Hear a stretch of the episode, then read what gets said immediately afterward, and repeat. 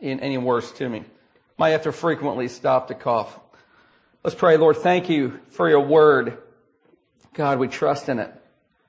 And we lift it up as being infallible and inerrant and inspired. And Lord, it may be spoken by faulty people who are sinners, but Lord, your word is eternal. And Lord, it will emerge and it will accomplish your work. To that end, we pray and trust in Jesus' name. James chapter 5 is our text this morning. We're uh, working our way through. This is a two-part sermon.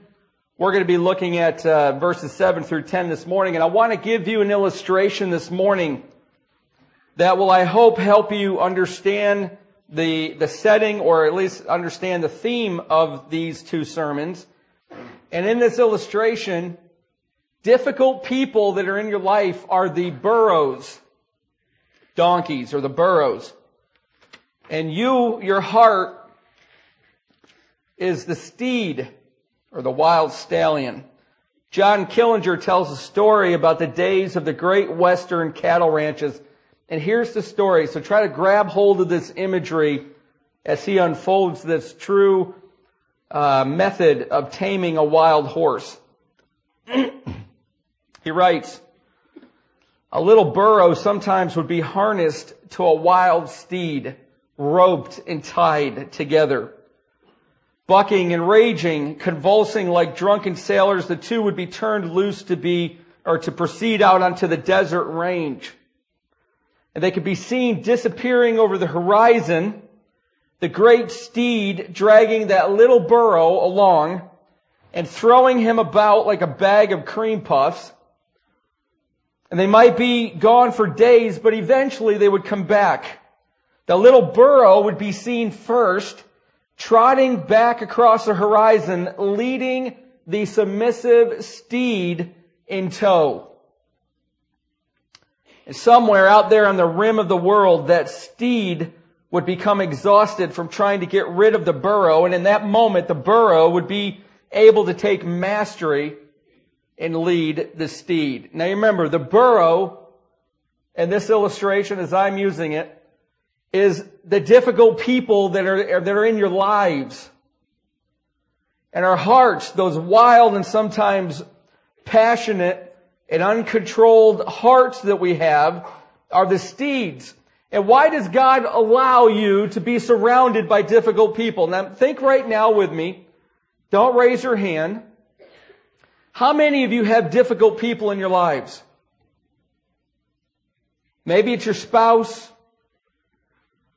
Could be one of your parents. Could be one of your children, rebellious.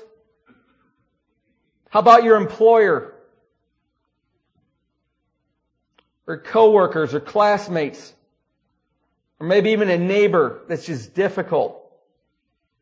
God puts difficult people in our lives. It doesn't take them out of our lives for a reason. And our aim is to find that reason and learn how to develop the disciplines of patient people. You see, that's the way it is with the saints of God. You see, listen, the battle in Christianity goes to the determined, not the outraged. Listen, the committed, not the dramatic. It goes to the distance runner, not the sprinter. That's what it means to walk in the kingdom of God. And so James moves us from what we looked at last week, these persecutors, these wealthy, ungodly landowners, we looked at verses 1 through 6, he moves from them, listen, to the persecuted. He moves from the oppressors to the oppressed. And three times in this passage, verses 7 through 10, he uses the term brothers. You remember, he's written to the rich unbelievers of the church. These were wealthy, men and women who sat in the seats and the chairs of this church week after week, but they were not believers. And now he writes to the brothers and the sisters that are in those churches, and he's encouraging them to be true to their faith in the midst of suffering. And he exhorts them, look at the first two words of verse 7, be patient. It's a command, it's an imperative. He exhorts them to be patient. Now what does that word patient mean? In the Greek, it's a compound word. Like, like we have butterfly made out of two words. This is a compound word. Here's the two words. Long tempered. So to be patient means to be long tempered. But there's something more about this word that brings more clarity to this passage. Can you flip back to chapter 1 for just a moment? I want to compare something for you. Verse 3, because you know that the testing of your faith develops perseverance, or in the King James and other versions, that word is patience. It means to remain under a trial. Do you remember that? Perseverance or patience means to remain under trial, listen, without looking for the escape hatch. If you want to know what the word perseverance means in the Greek, it means to stand long under a trial. It's called holy courage. Remain under the trial, not looking for the escape hatch and trusting that God will bring you through it when He's ready. It's a refusal to quit trusting God. But back in chapter 5, we have a different word. James uses a different word for patience. And it doesn't mean a patient endurance under a difficult circumstances. Get this, because this is going to bring the context of the entire passage. And probably most of you did not understand this until today. It doesn't mean endurance under a difficult circumstance. Listen, it means patient endurance under difficult people. That's what this Greek word means. It's an attitude of self-restraint that does not try to get even when wronged. See, James is encouraging these poor people in these churches, many of them farmers, many who are forced into day laboring, farming the very fields that they once owned, now for the owners who are oppressing them. And you remember nearly 40% of their income, which was very little, was taken up in taxes and in tributes, and they were in debts that they couldn't repay, and lands that they had to sell, and receiving wages at the end of the day, but many of them weren't even getting their wages. And despite barns being filled, despite harvest time being here, despite money being in abundance, the wealthy landowners were withholding the wages. And not only that, but listen to this, the wealthy landowners now you gotta understand this from a church leader's perspective. These wealthy landowners were walking into the synagogues or walking into these churches and people who see wealthy people automatically assume they're godly people. And so they're moving them into leadership positions in the church who are teachers of vast influence, all because they have wealth. And some of them, friends, were not even believers. And so James, in the midst of all of this context, commands the poor to endure with patience these difficult people. Friends, listen. How do we develop patience with difficult people in our lives? James is going to give us six disciplines to develop, and they're all in this passage. We're going to look at three this morning and three next week. Here's the first one found in verses seven and eight. Keep your eyes to the skies. Look at, listen to this. Be patient then, brothers, until the Lord's coming. See how the farmer waits for the land to yield its valuable crop and how patient he is for the autumn and spring rains. You too, be patient and stand firm because the Lord's coming is near.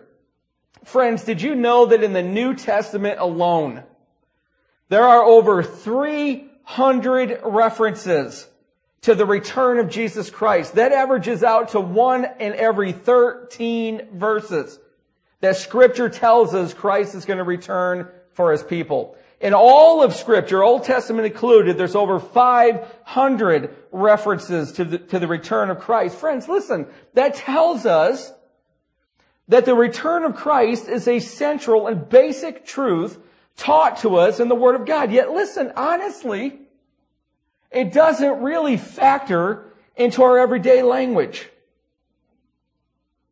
It's a truth and a hope that's kept fixed in the center of our thinking by God's Word, but how many of us really think about Jesus' return daily? Let's even go one out of every 13 days. How often does the knowledge, the belief, the hope, the expectation that Christ is coming back for His church, how often does it motivate us towards godly living? You know what? It should. Would you flip forward to 1 John chapter 3? Read this with me, if you would. Look at verse 2. Dear friends, now we are children of God, and what we will be has not yet been made known, but we know that here it is, when he appears, that's a reference to Christ coming back. Listen to this. We shall be like him, for we shall see him as he is. Now we're not done yet. Look at the next verse. Everyone who has this hope, everyone whose hope of Christ's return inhabits their thinking and dwells in their character, purifies himself just as he is pure. So friends, listen, hoping, expecting, believing, excuse me, fixing ourselves on the return of Christ will go towards purifying our hearts. The word coming, look at what it says in verse 7. If you would be patient then brothers until the Lord's coming. That word coming means to return and be near. It was a common term in Greek. And it was a term that described the visit of a king to one of his cities or his provinces. Christ will return and he will be with his people. James is countering, now you gotta get this, he's countering the double-mindedness that is plaguing the early church. You see, people were saying, Jesus Christ will not, he's not gonna return for a long time, so we can live the way we want. See, this is double-mindedness, and this is why the book of James was given to us. Double-mindedness is when you pursue God and at the same time pursue the world, thinking that you can have both. And the book of, of James was written to bring us into single-mindedness, where we have deep faith that produces broad, righteous living. Wisdom is a gift from God because it's a unifying, consolidating, focusing power to bring double-minded people to single-minded living. That's what wisdom is.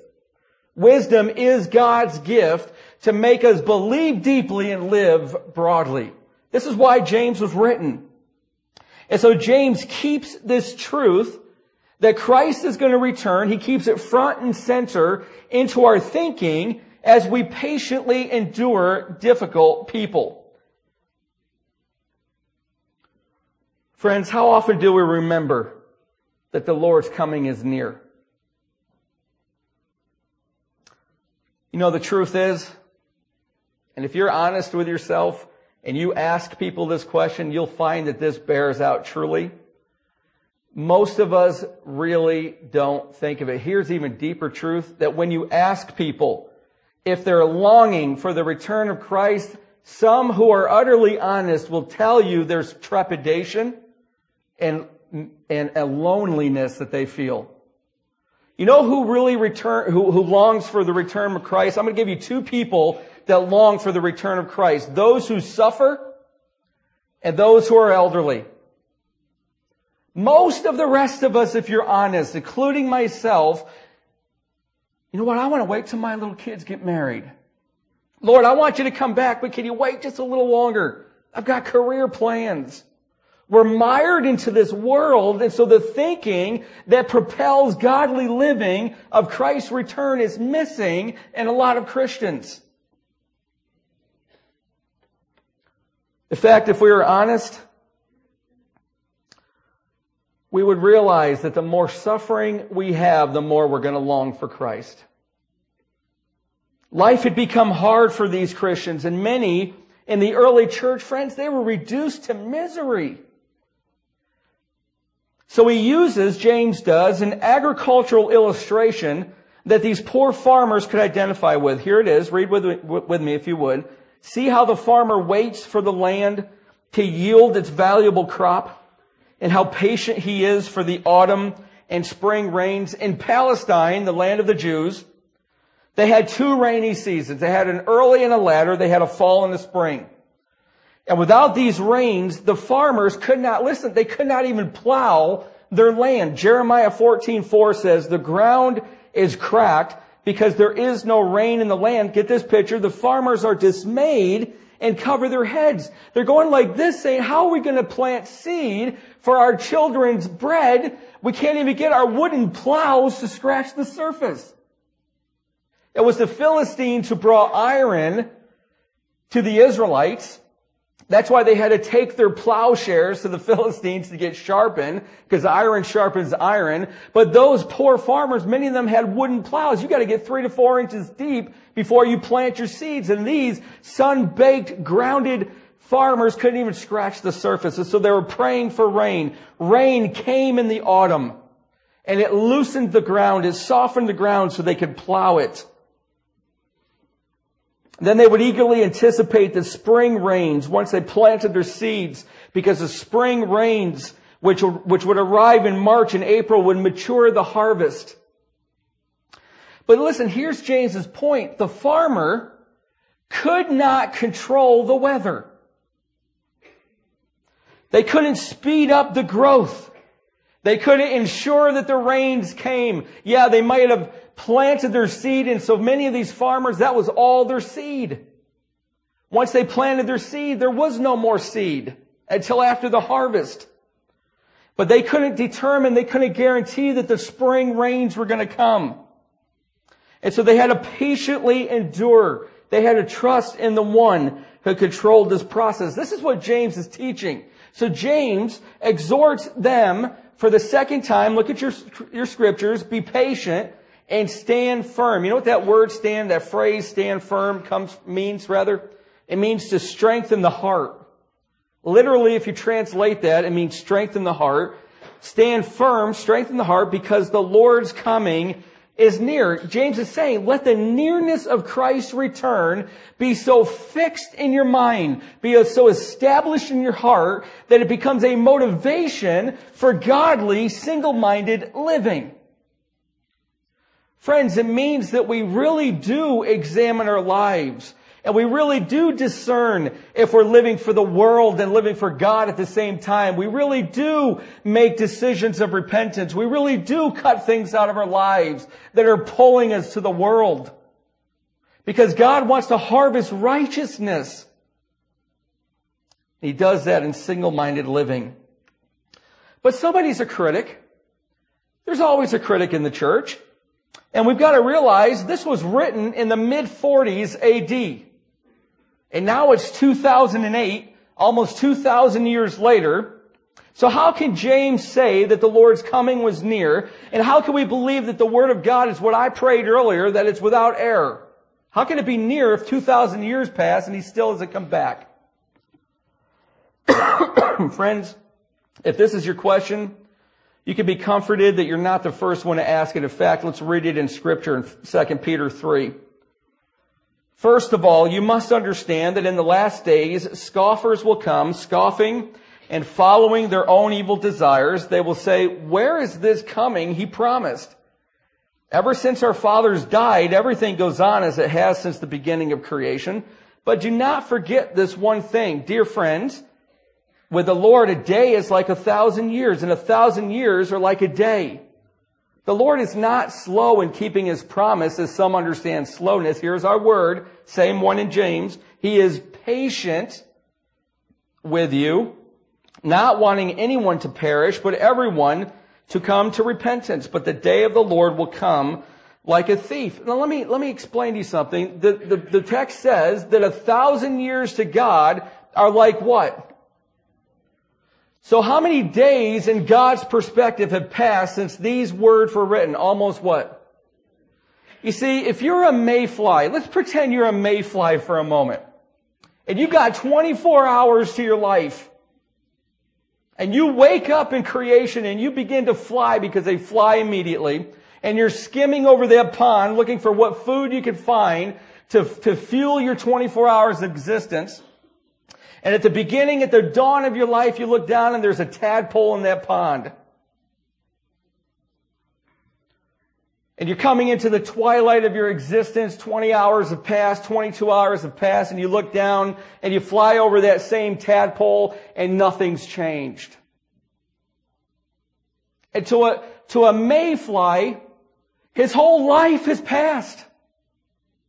And no change has come. But to a tadpole, transformation is about to occur. You see, friends, our perspective in the Lord's coming tells us that He's slow, that He's delaying. But from God's perspective, where a thousand years are like a day, it passes like that, He's not slow in keeping His promises. See, James is giving us a redemptive mindset. He's giving us a, a, perspective that goes up into glory and looks at God's happenings, God's workings from His view. And when we can do that, when we keep our eyes to the skies, we see that God's not slow. God is working patiently. God will come as a thief in the night. And second Peter says four verses later, so then, dear friends, since you are looking forward to this, since you are longing for his return, what was this? It was a new heaven and a new earth. Then make every effort to be found spotless, blameless, and at peace with him. See, here's James' point. Like Peter, now listen, it's not the length of time until Christ returns that he's focusing on but it's the way that we will live from now until the return of Christ. That's what James is, is, focusing on. That's what Peter was instructing. Let the truth that the return of Christ is the next event on, God, on God's calendar propel us, motivate us into living single-mindedly for that world and not this. Friends, are you stuck in your life with difficult people? Are you having to endure circumstances and people that are a trial? James says, keep your eyes to the sky and you'll develop a perspective that says God will deliver you. But you know what? The early church, they weren't doing this. In fact, look at what it, verse 9 says. Don't grumble against each other, brothers, or you will be judged. The judge is standing at the door. So James gives them and he gives us a second discipline that will develop patience in the midst of difficult people. Here it is. First one was keep your eyes to the skies. Number two, keep your ear to the door. Look at verse nine again. The judge is standing at the door. You know what the word grumble means? It commonly means to sigh or to groan. It's more about inner complaining than open hostility. What James is forbidding here, friends, is the unexpressed, get this, the unexpressed bitterness or smothered resentment that leads a heart toward becoming hard and turning away from God. James says, don't sigh inwardly. Don't look at that person with a critical spirit. Don't be angry at that person and drown it inwards because it's going to lead towards hardness. And Hebrews says a hardened heart moves away from the living God.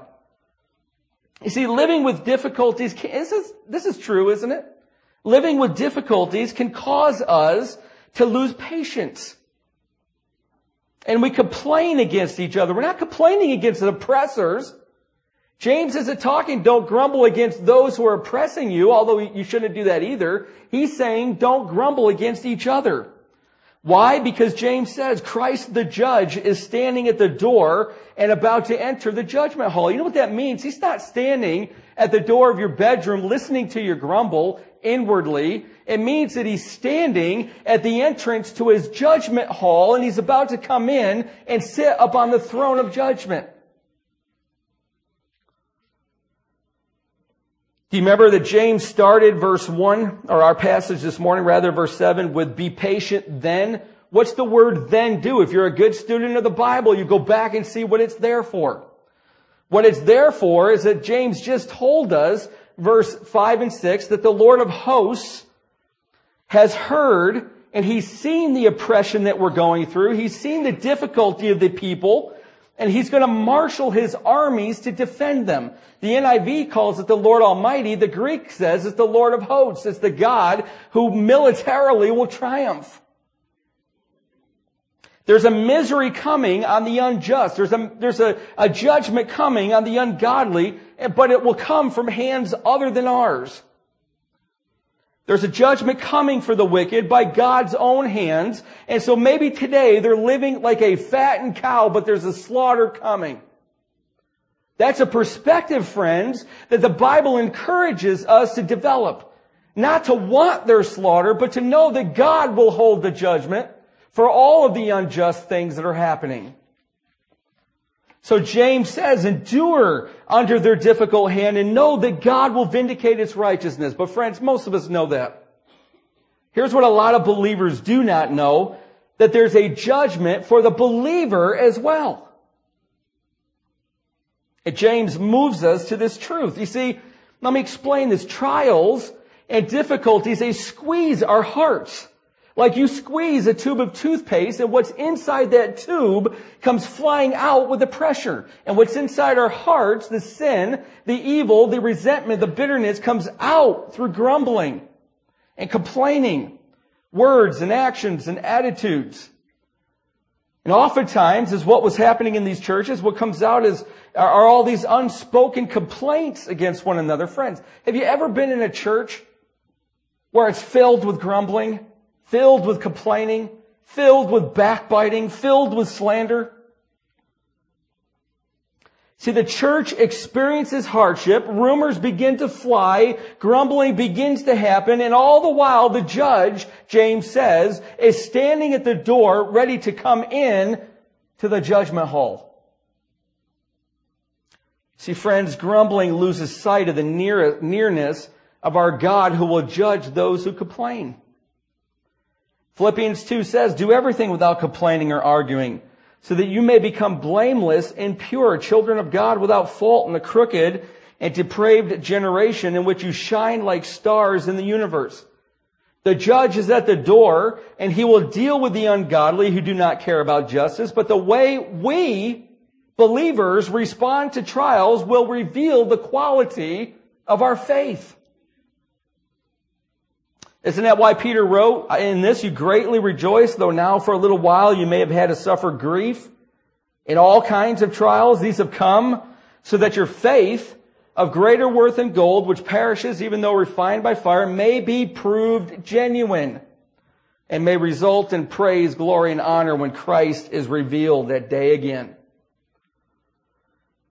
Friends, listen. The unbelieving, they will face the judgment of God that comes from His wrath. Ought not that to compel us to evangelize and to share and witness? Even the sky and even the earth will flee from His wrath. There will be nothing for them to hide behind. There will be no excuse that will hold water with God's wrath. But the believer will be judged from God's mercy and when we stand before Him, the things that we do for our own glory will burn like wood, hay, and stubble, and the things we do for the glory of God will endure like precious metals. Patient endurance will mature our faith and it will prove it genuine. Friends, here's what Revelation 22 says. Behold, I am coming soon, the words of Jesus. My reward is with me and I will give to everyone according to what he has done. Do you grumble? Do you complain? Developing the discipline of remembering that God through Jesus is at the door of his judgment hall and we ought not grumble because it will be judged. James gives a third one that we'll look at this morning. And we'll look at the next three next week. He says, keep your feet on the marked trail. Verse 10, brothers, as an example of patience in the face of suffering, take the prophets who spoke in the name of the Lord. So first keep your eyes to the sky, keep your ears to the door, and now keep your feet on the trail. Friends, it's encouraging, isn't it? To know that hundreds and thousands of saints before us have gone through suffering and been able to demonstrate patience. They are examples for us to follow. Do you remember the writers, uh, the words of the writer of Hebrews? He says, some faced jeers and flogging, while still others were chained and put in prison. They were stoned. They were sawed in two. Do you remember the tradition of Isaiah and his martyrdom that the king and his army was coming to kill him? And he fled into the hollow of a tree and the king and his army ringed around the tree. This is the Jewish tradition of Isaiah's death. And the king ordered that they take a saw and they cut it right in two while Isaiah was in it. So some were sawed in two. They were put to death by the sword. They went about in sheepskins and goatskins, destitute, persecuted, and mistreated. The world was not worthy of them.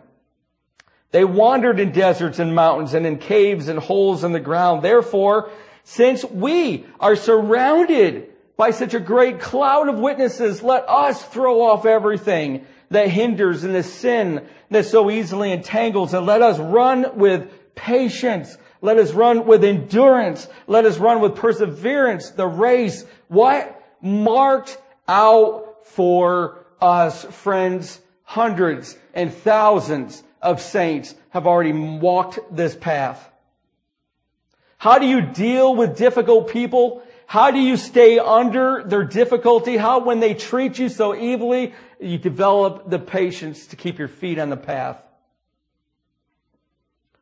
Suffering, James says, that in the face of suffering, God preserved them in suffering, not from suffering. What's that word suffering mean? It's another compound word. Here's the two words. It means evil and to suffer, all brought together in one word. So you couple this with James's word patient, and here's what it means. It means to suffer the evil treatment from other people. Why did they suffer? Not because they deserved it. Isn't that a lot of our suffering that we do something foolish and so we pay for it? They suffered because they spoke in the name of the Lord. You see, to speak in the name of the Lord is to be his representative and his spokesperson. It's to be his witness. Their faith in God produced righteous living, and righteous living is always noticeable and visible. We have two young ladies in our own congregation who graduated from our youth ministry and are in college right now. And each of those girls either gave a speech or they wrote a paper that glorified God. And each of them received criticism and poor grades from their professors because the professors didn't adhere to their philosophy.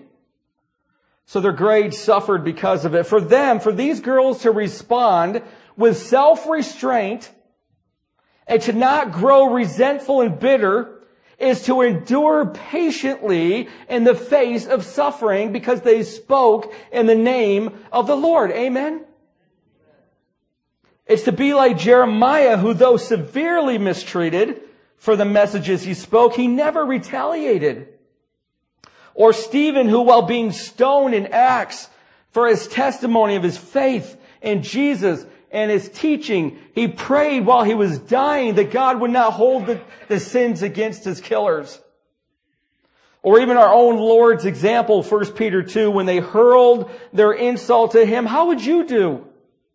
When they hurled their insult to him, he did not retaliate. When he suffered, he made no threats. Instead, he entrusted himself to him who judges justly. Friends, listen, we're almost done. Saint after saint believer after believer has walked the path of evil treatment from difficult people and they've endured patiently staying under it until God delivered them. And friends, now it's our turn to be patient. Now it's our turn to look to the skies and to anticipate eagerly the return of Christ. It's our turn to keep our ear to the door and know that the judge is about to enter the judgment hall and our actions will be laid bare. And it's our turn to keep our feet to the path that thousands and thousands of patient saints have walked.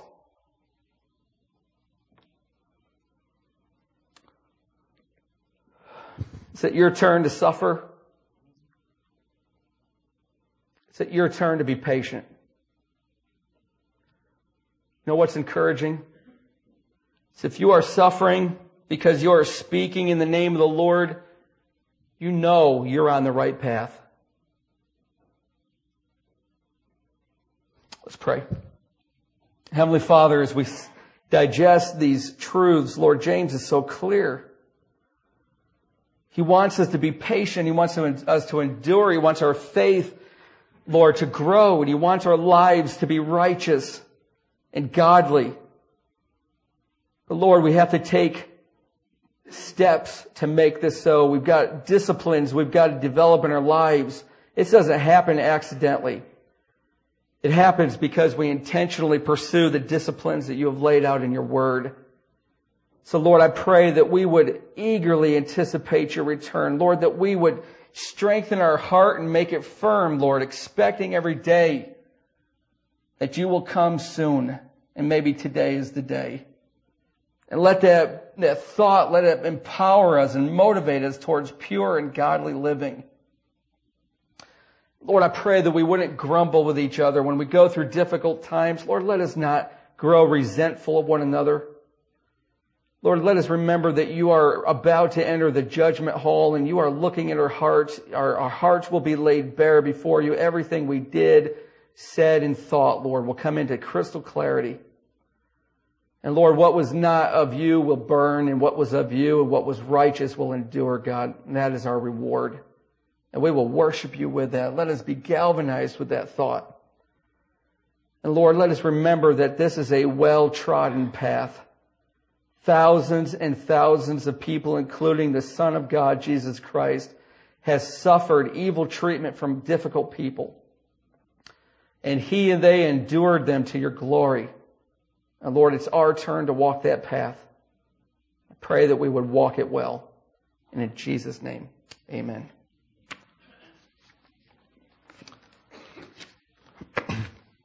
Well, let's stand. Thank you, son. Somebody wants to go home. I don't blame them.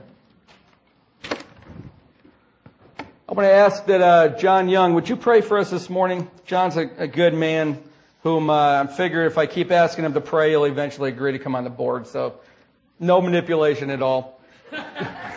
John, you're a good man. Would you pray and uh, close our service this morning?